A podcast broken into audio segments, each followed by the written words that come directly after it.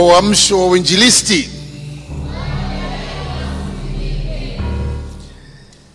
Wake daima usizimike. Amen. Mungu awabariki sana.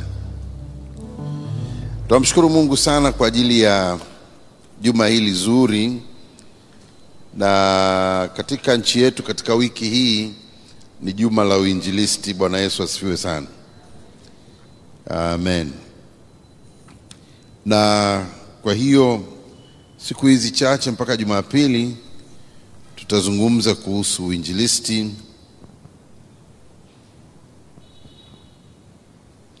na mimi naanza juma hili leo kwao, nisikilize yale ambayo Roho Mtakatifu ameweka katika, katika moyo wangu leo. Nitazungumza juu ya moyo ugusao wengine, na nikisema hivi, maana yake ni kwamba sisi wote tumealikwa na Kristo ili kuwa wanafunzi na ili kuwa mashahidi. Sisi wote tumealikwa na Kristo katika neema yake kuwa watumishi, kwamba tutakuwa wanafunzi na pia uh, tutakuwa wahudumu wa Injili.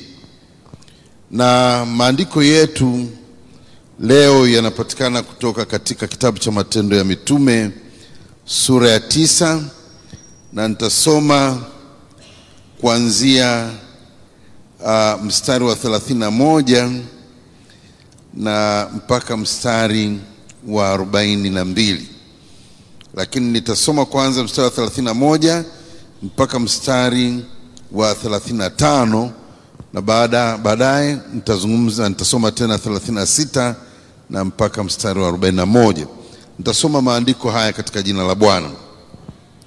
Basi kanisa likapata raha katika Uyahudi wote na Galilaya na Samaria, likajengwa likiendelea na kuongezeka katika kicho cha Bwana na faraja ya Roho Mtakatifu. Hata Petro alipokuwa akizunguka zunguka pande zote, akawatelemkia na watakatifu waliokaa Lida akamwona mtu mmoja huko jina lake Ainea. Mtu huyo amelala kitandani miaka minane, maana alikuwa amepooza. Petro akamwambia Ainea, Yesu Kristo akuponya, ondoka ujitandikie. Mara akaondoka, na watu wote waliokaa Lida na Sharon wakamwona, wakamgeukia Bwana. Na watu wote waliokaa Lida na Sharon wakamwona mtu yule ambaye alikuwa ni kiwete amepooza, wakamwona kwamba ameponywa na wakamgeukia Bwana.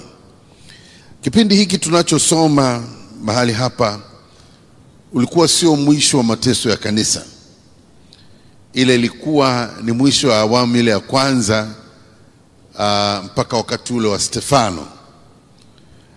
Kanisa lilipoanza lilianza kwa kishindo sana. Kama mnavyofahamu, siku ya kwanza tu injili ya Petro ilileta watu elfu tatu kanisani. Sisi tukihesabu namba zetu tuko pungufu kidogo ya mia nne tunapohesabu namba, lakini Jumapili mara chache huwa tunafika uh, mia tatu mia tatu ishirini mia tatu hamsini. Uh, namba zetu wakati mwingine zinakuwa chini. Sasa unaweza ukafikiri ni nguvu gani ambayo inaweza ikakusanya watu elfu tatu ambao bado hawajakata shauri, hawajamjua Yesu, wahubiriwe habari za Yesu, waokoke, wabatizwe. Maana elfu tatu ni wale waliobatizwa tu, acha wale ambao walikuwa wameamini, lakini walikuwa na maswali maswali wanangoja yajibiwe, alafu ndio waje kwa Bwana. Nataka kusema jioni hii ya leo kwamba Mungu wetu bado ana uwezo ule uliokuwepo wakati wa kanisa la Matendo ya Mitume, na anatamani mno kuwafikia watu, lakini watu watafikiwa sio kwa uh, maneno mazuri peke yake au kuwaalika, lakini watu watafikiwa kwa kweli na nguvu za Mungu. Kanisa linahitaji kujiweka mahali ambapo linaweza kutumika na Roho Mtakatifu ili liweze kuwa na impact katika jamii yoyote inayozunguka, na hili linawezekana kama wale walioitwa wanafunzi ambao ni mimi na wewe tutaweka katika mioyo yetu kama kipaumbele kuwafikia wenzetu ambao bado hawajafikiwa na neema. Hili sio jambo dogo, sio jambo rahisi. Ndio maana wakati mwingi unashangaa kwamba kanisa lipo, lakini vuguvugu lile la Injili wakati mwingine sio sio kubwa kiasi hicho, kwa sababu au tumewaachia watu wanaoitwa wainjilisti au tumewaachia watu wanaoitwa wachungaji au tumeachia mtu mwingine anaitwa mtumishi, na wengine wakabaki kama wanafunzi na hawakufanya juhudi ya ziada. Najua kuna mambo unafanya. Naposema hivi, sio kwamba you are doing nothing, sio kwamba hakuna chochote unachofanya, lakini tunazungumzia kufanya hata zaidi ya vile unavyofanya sasa. Kwa juma hili tunalo juma la uinjilisti na majuma haya yataendelea kuwepo. Tulikuwa nalo juma kama hili mwaka uliopita na tutakuwa na juma kama hili tena mwaka unaokuja. Lakini je, kukaa kama hivi tunavyokaa kama familia na kutafakari mambo yale Mungu anaotutuma sisi kuhubiri Injili au kufikisha nuru kwa wengine, je, hata mazungumzo haya katikati yetu sisi wenyewe yana impact kubwa kiasi gani? Tunaona umuhimu huo? Je, tunaona umuhimu wa kuongeza juhudi? Tunaona umuhimu wa kujitolea ili tuweze kufanya zaidi? Sasa tunapofika mahali pa kujitolea, ndio ambapo Roho Mtakatifu anaanza kufanya kazi na sisi kiukweli.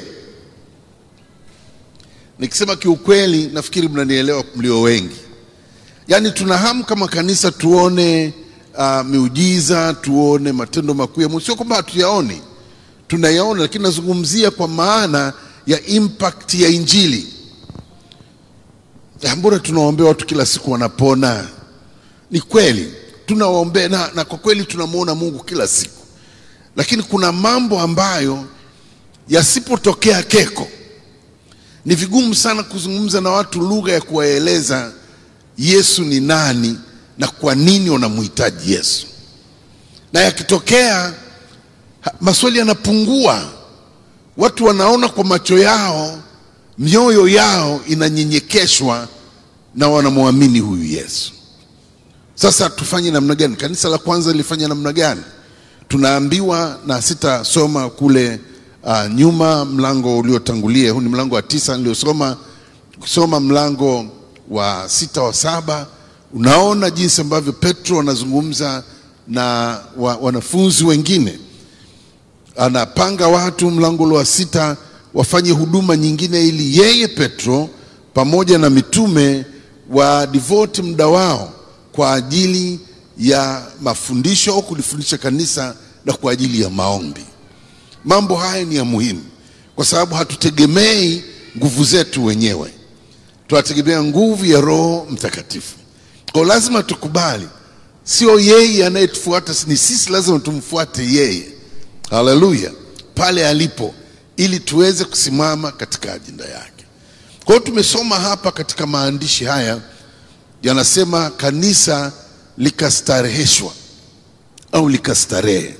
Baada ya mambo yaliyotokea sura ya saba, kanisa Yerusalemu lilitawanyika, lilitawanyika, kabaki mitume peke yao, kwa sababu ile ishu iliyokuwepo wakati ule wa Stefano ilikuwa ni ngumu, hawakuwa wametegemea.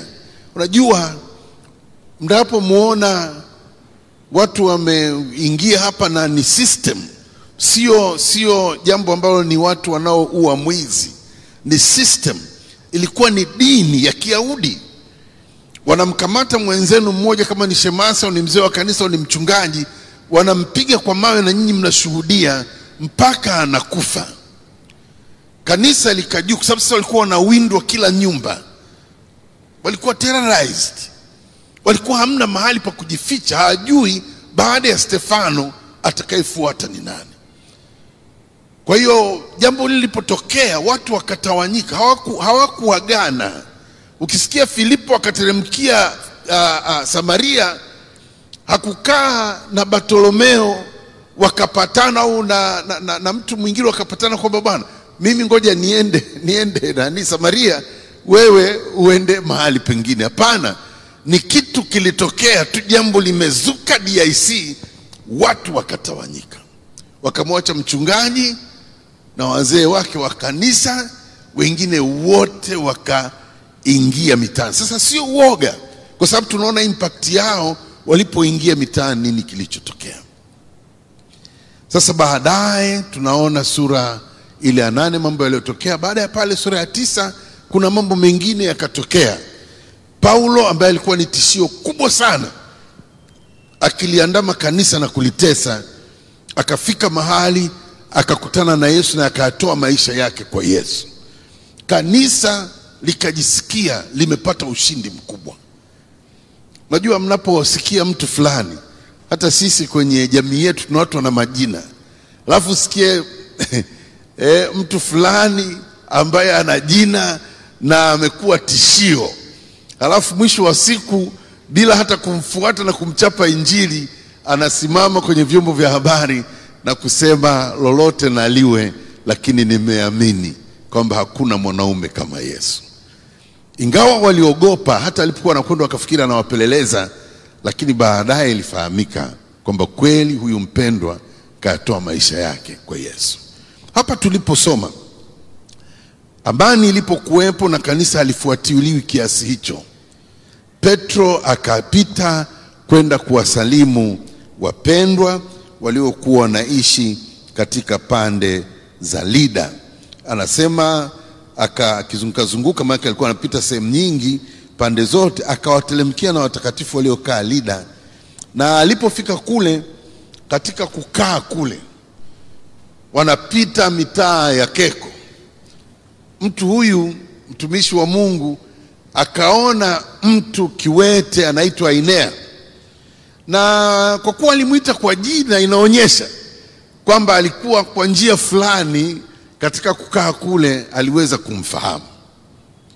Labda alikuwa ni mtu ambaye ameanza kuwa na moyo wa kutaka kumfuata Yesu, sijui, lakini inaonyesha kwamba uh, tayari kulikuwa na connection fulani.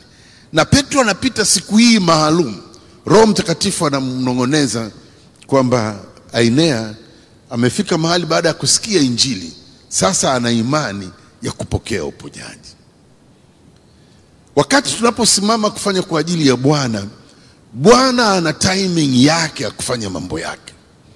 Maana wakati mwingine unaweza ukajiuliza, sasa kwa nini inakuwaje? Mbona hatuoni miujiza? Miujiza haitengenezwi, miujiza ya kweli haitengenezwi, wala hatukai na tunamwomba Mungu aonekane lakini hatuwezi kusema nini kitatokea lini, lakini Bwana anangoja na kuna vitu vya msingi anavyosubiri.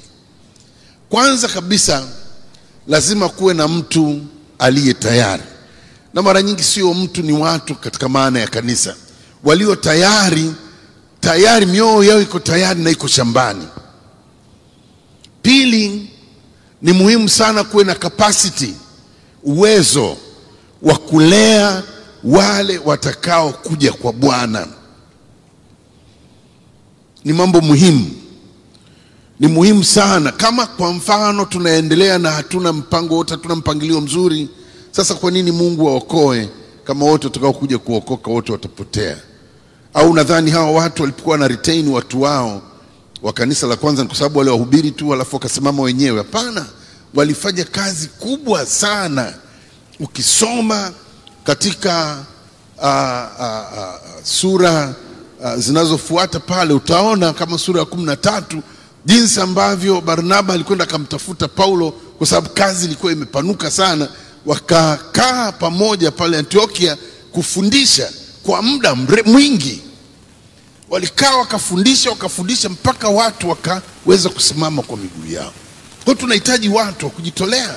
Hatutakwenda tu kwenda kuchukua waongofu wapya au watu wakaja kanisani halafu hakuna mtu wa kuwajibu maswali yao, hakuna mtu wa kuwapa maelezo, hakuna mtu wa kuomba nao kama wana shida nazo zao, hakuna mtu wa kuwafundisha ili waweze kukulia neema ya wokovu, kwa sababu wokovu ni wokovu ni wokovu ni imani, wokovu wokovu ni, ni, ni, ni, ni, ni jambo ambalo likitupata katika maisha yetu tunapompokea Yesu tunapata na neema ya kuendelea kukua katika wokovu hatua kwa hatua.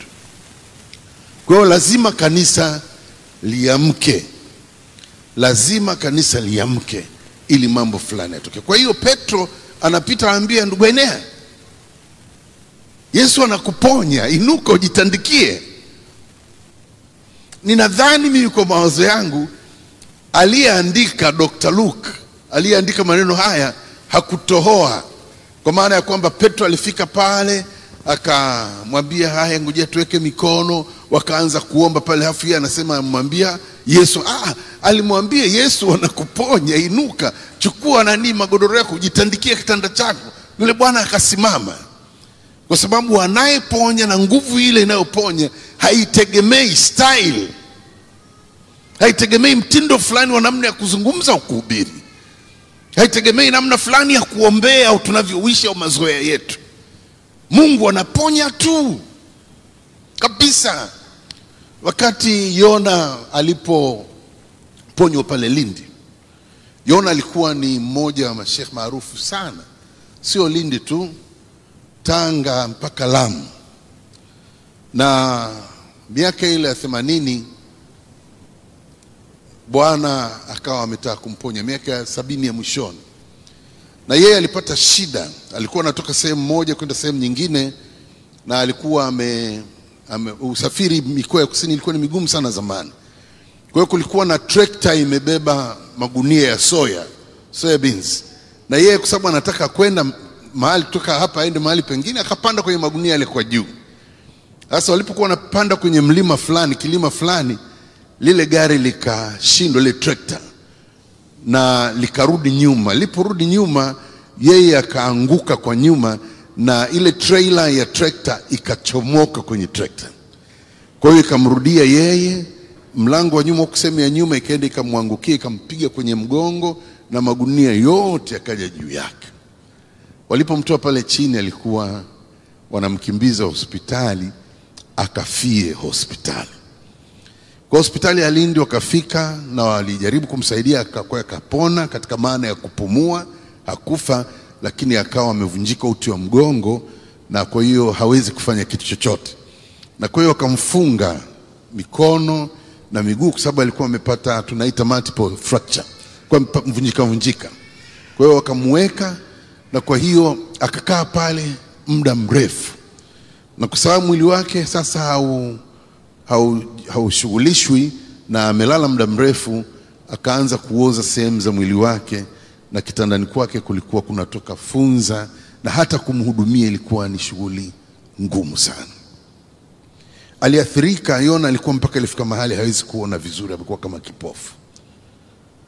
Sasa siku moja kukawa na mkutano wa Injili pale mjini, anahubiri mzee mmoja anaitwa Christian Kiwia, yuko hapa Dar es Salaam sasa anachunga moja ya makanisa hapa Dar es Salaam baada ya kukaa Marekani miaka mingi. Christian akaletewa nguo za wagonjwa wengi. Kumbe kuna mtu mmoja naye aliona yule mgonjwa pale, kama wengine wanapona, yule hawezi kupona, huyu ni nurse. Akapeleka kanga, ikaenda ikaombewa, akarudi, akaja akaiweka kwenye kichwa cha yule mgonjwa, wala hakumwambia mgonjwa. Usiku wa manane, manesi waliokuwepo wakasikia akipiga kelele kali za maumivu, wakasema ah, yule mgonjwa wetu ambaye ana roho tisa, nafikiri zote zimekwisha, leo ni siku yake ya kuondoka. Walijua anakufa, hakukuwa na njia yoyote ya kumsaidia. Lakini walipolala asubuhi, walimkuta yuko nje anaota Walipomuuliza akasema, usiku alinitokea mtu akaniambia jina lake ni Yesu. Alikuwa na mwanga mkali sana, akanishika mkono akaniinua, na nikaona tu nimekuwa mzima.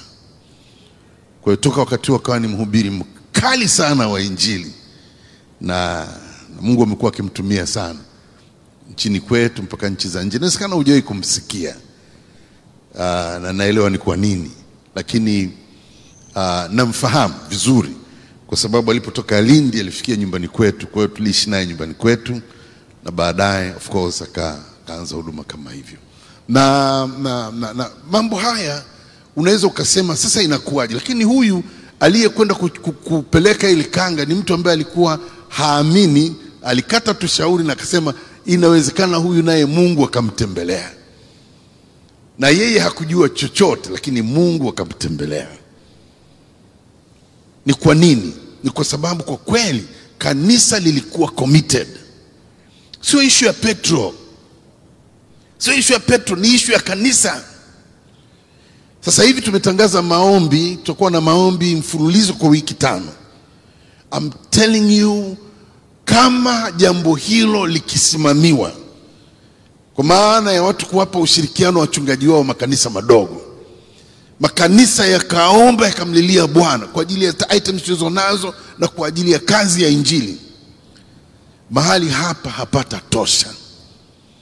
Mahali hapa hapata tosha. Mungu ataanza kuwatumia na kuna watu watakaotokewa na Bwana Yesu huko mitaani na watakuja wenyewe kanisani,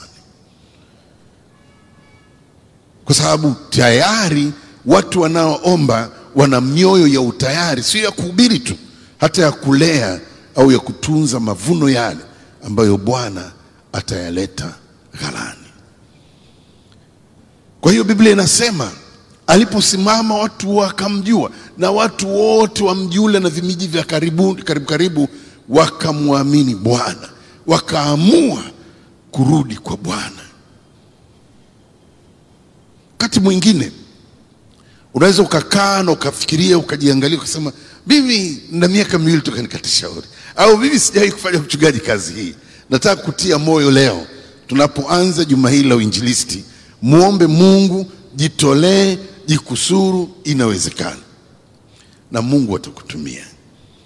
Mstari wa 36 tuna kesi ya mtu ambaye yuko tofauti kabisa na Petro, ambaye alifanya impact katika jamii yake kwa njia ya injili ya matendo mema. Unajua, kama ninavyosema, ni moyo. Mtu akiisha kuwa ameguswa na Mungu, hata mambo ya mazuri kufanyia watu wengine kwa ajili ya Bwana yana flow tu naturally.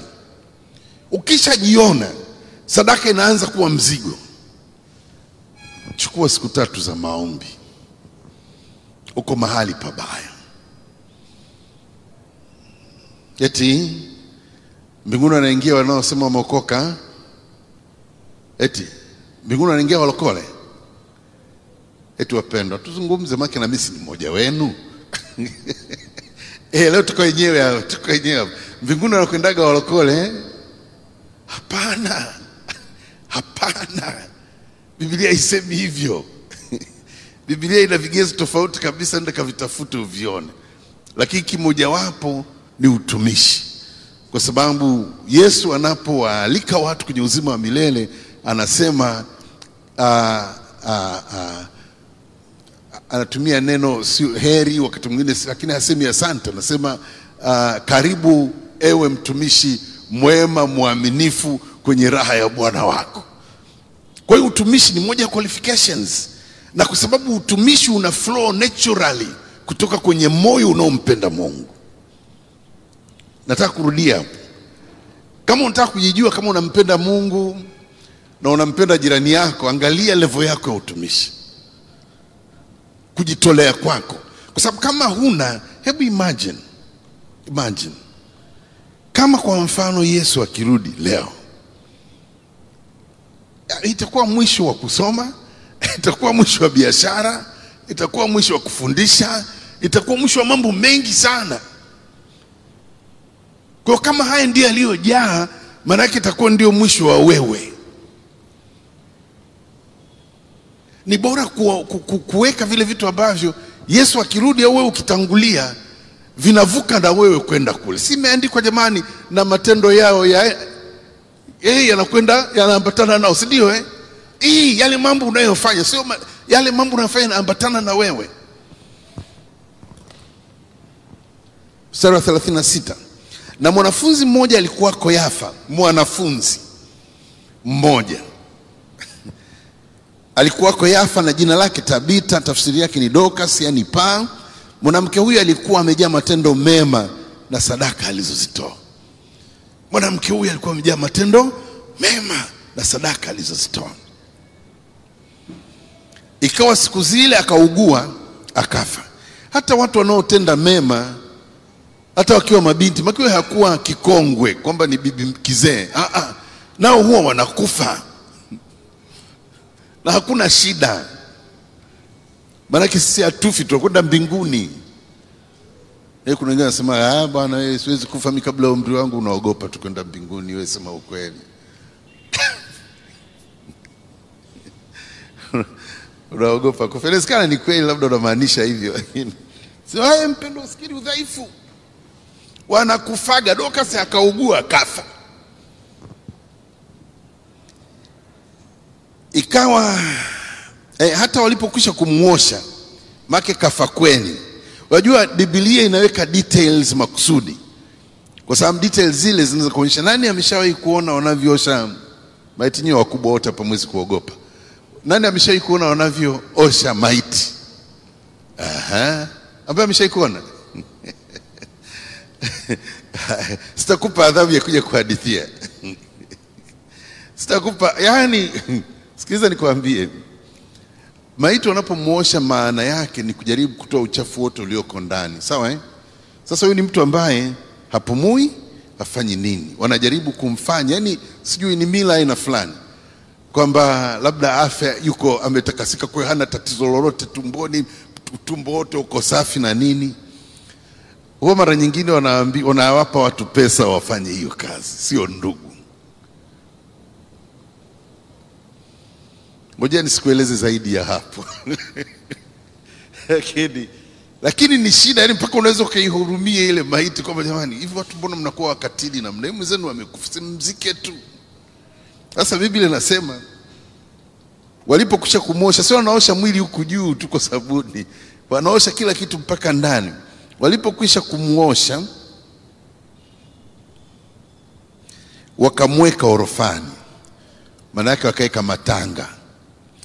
Na kwa kuwa mji wa Lida ulikuwa karibu na Yafa, na wanafunzi wamesikia kwamba Petro yuko huko, wakatuma watu wawili kwake kumsihi na kusema, usikawie kuja kwetu, mchungaji, njoo utusaidie kuzika.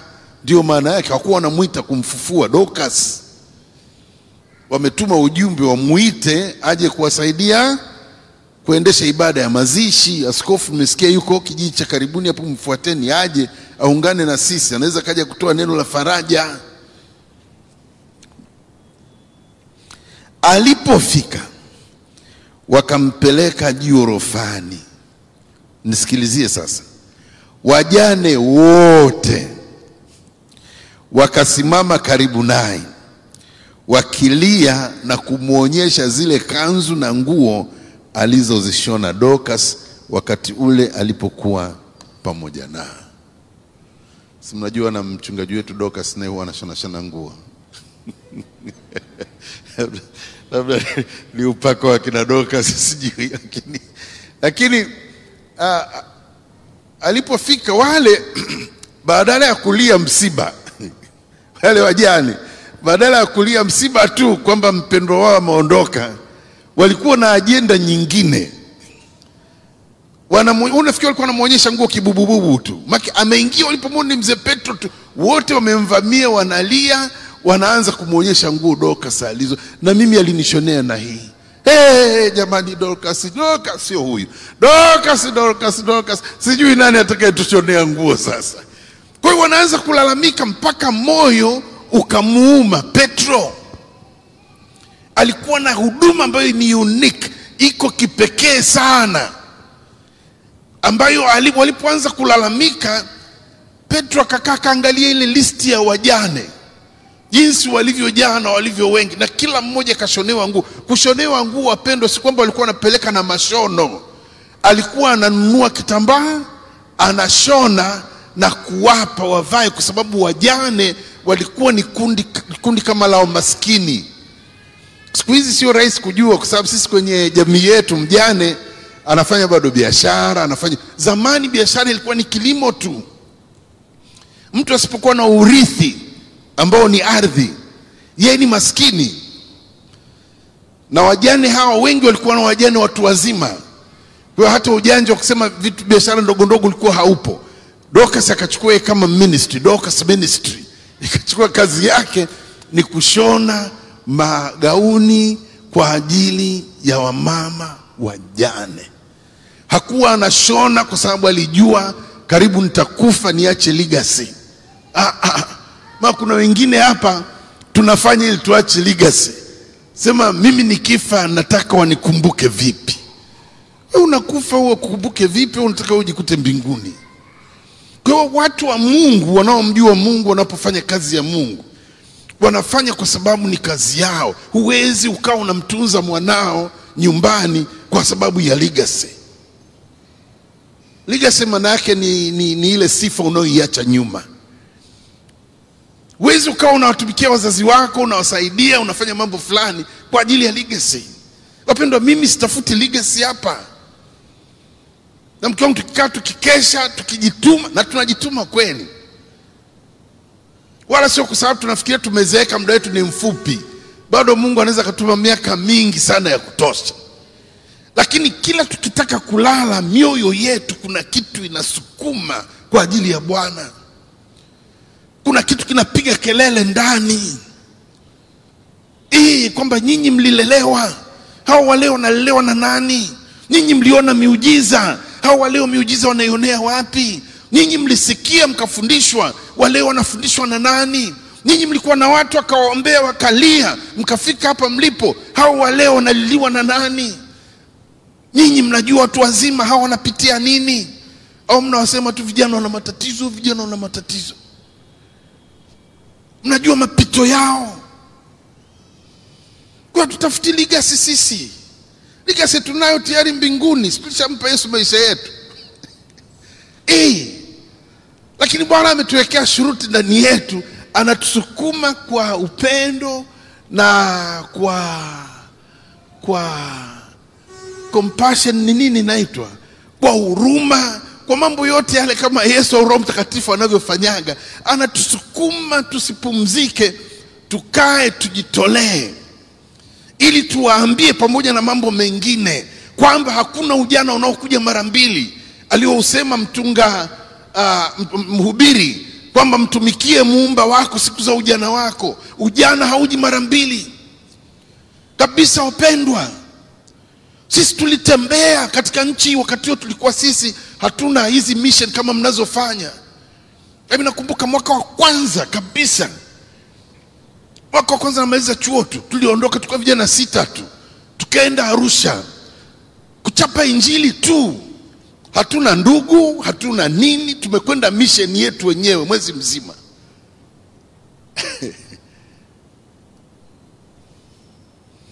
Ndiko nilimkomfahamu Kameta mara ya kwanza, maana nilikwenda kumhubiri akiwa yuko chuo cha ufundi pale Arusha.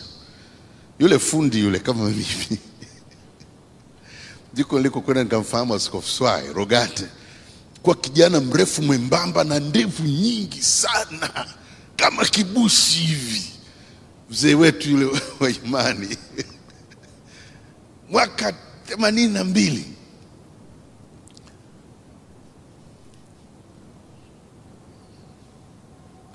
Kila mwaka tukifanya hivyo, kuna kitu kilikuwa kinatusukuma. Tulikuwa vijana kwa naposikia taarifa wamekwenda Tunduru, wamekwenda Kigoma, wamekwenda yani, namshukuru Mungu kupitiliza, kwa sababu natamani hivyo, yani natamani vijana wangu wasipumzike, wasichoke, kwa sababu kuna mambo mengi upo katika utumishi humo. Unapokwenda kutumika, kuna mambo mengi mengi Mungu anayokufundisha huko, yeye mwenyewe. Basi wale wajana wakalia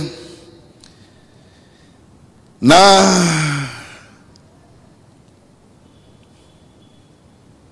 Petro akawatoa nje wote. Maana wale wajane walikuwa wanalia, nafikiri walitegemea Askofu Petro atatoa amri, mtu mwingine naye awe anawahudumia wale wajane. Si sasa sioni kama walikuwa na demand kwamba mfufue Dorcas, mfufue Dor lakini aliwatoa wote, maana sasa anataka kufanya kitu ambacho inawezekana ni zaidi kuliko imani hata wale waliomuita, akawafukuza wote nje, akabaki pale ndani na maiti. Na mm, Biblia inasema akapiga magoti akaomba, akapiga magoti akazungumza na Mungu. Kwamba najua Baba, kwamba kila mtu unamwekea mpaka najua kabisa kwamba Dorcas kuondoka duniani ni wakati wake na ni mapenzi yako, lakini Bwana, hawa wakina mama wajane na wabebaje mimi? Umesikia kilio chao, umeona huzuni yao Baba, nakusihi kwa rehema zako, najua unaweza, nimekuona ukitenda Bwana, naomba naomba unisikie na unijibu mtumishi wako kwa ajili ya mama huyu anayelala. Roho Mtakatifu akamkubalia, na alipomkubalia anasema, kisha akaelekea yule maiti akasema, Tabita, ondoka. Naye akafumbua macho yake, na alipomwona ni Petro akajiinua akaketi. Hii Tabita, ondoka ni rise au amka. E, Tabita, amka. Akafungua macho alipotizama hivi ala, akakuta ni Bishop Petro yuko mbele yake, akaamua kukaa kitandani, lakini akawa amejiinua amekaa vizuri, na akampa mkono akamuinua, hata akiisha kuwaita wale watakatifu na wajane, akamweka mbele yao hali yu hai. Wow. Ikajulikana katika mji mzima wa Yafa, watu wengi wakamwamini Bwana. Aliyesababisha wamwamini Bwana ni Petro au ni Tabita anayeitwa Dorcas? Eti ni nani aliyesababisha mji mzima ukamwamini Bwana? Eh, najua watu wa, wanaofanya mitihani miaka mingi wanajua sana namna kujibu maswali ya mtihani. Wanaosema ni Dorcas wanyoshe mikono. Of course mnajua sio jibu lake. Wanaosema ni Petro wanyoshe mikono. Ah, ah. Haya, nipeni jibu la tatu, maana inaonekana hayo mawili aliyemwinua pale ni Petro kwa vyovyote vile, lakini aliyesababisha ainuliwe ni Dorcas mwenyewe. Kitu kilichomgusa Petro kikamchoma, kikamgusa na Bwana akakubali maombi ya Petro. Ilikuwa ni kazi njema aliyoifanya Dorcas. Ndio maana katika ushuhuda huu kuandika ulianza kwa kueleza matendo mazuri, matendo mema ya Dorcas na jinsi alivyohudumia wajane na jinsi wajane walivyokuwa wanalia na kuonyesha nguo zao kwamba ndiye aliyetushonea. Kwa hiyo yale yote yale ndio yaliyosababisha muujiza huu, na watu wengi wakamrudia Bwana kwa ajili ya mtu mmoja ambaye yawezekana alikuwa sio mhubiri wa Injili eh, kama Pendo hapa anavyochapa Injili. Inawezekana alikuwa sio mwalimu kama wengine tunavyofundisha, lakini alikuwa anampenda Mungu na anajishusisha na watu wengine, na hata wale ambao walikuwa hawajaokoka akawavuta wengi kwa matendo yake mema, maana alikuwa amejaa matendo mema. Wapendwa watu wa Mungu, msingi wa mzigo wa injili ni upendo.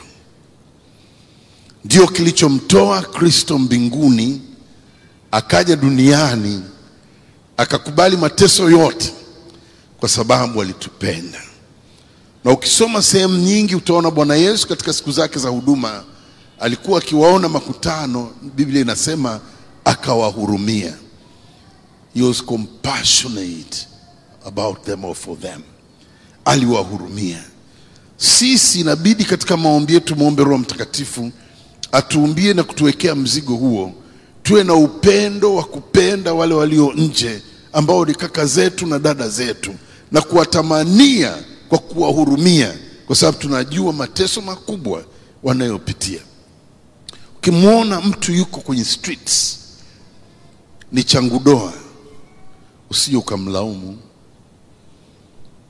Kuna watoto wako streets kule ambao hawajui wazazi wao na walizaliwa unajua tulikuwa na hapa na hapa ambao mama yake alimbebea mimba mtaani akazaliwa amekuwa na baadaye naye akapata mimba mtaani amezaa watoto. Si tunao tumewaona katika watu tunaowahudumia.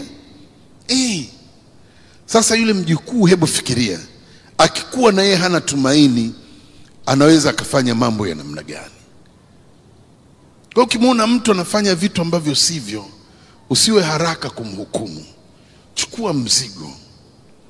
Chukua mzigo. Hata kama ni mtu amekulia kwenye familia yake kabisa wakati mwingine mambo yaliyoko pale ni magumu mpaka anakata tamaa mtoto. Anaamua kutoka ukimbilia street au anaamua akiwa pale pale ndani kufanya mambo mengine ambayo ni kinyume kama roho fulani ya uasi. Watu wengi mnaokuta kwenye mabangi.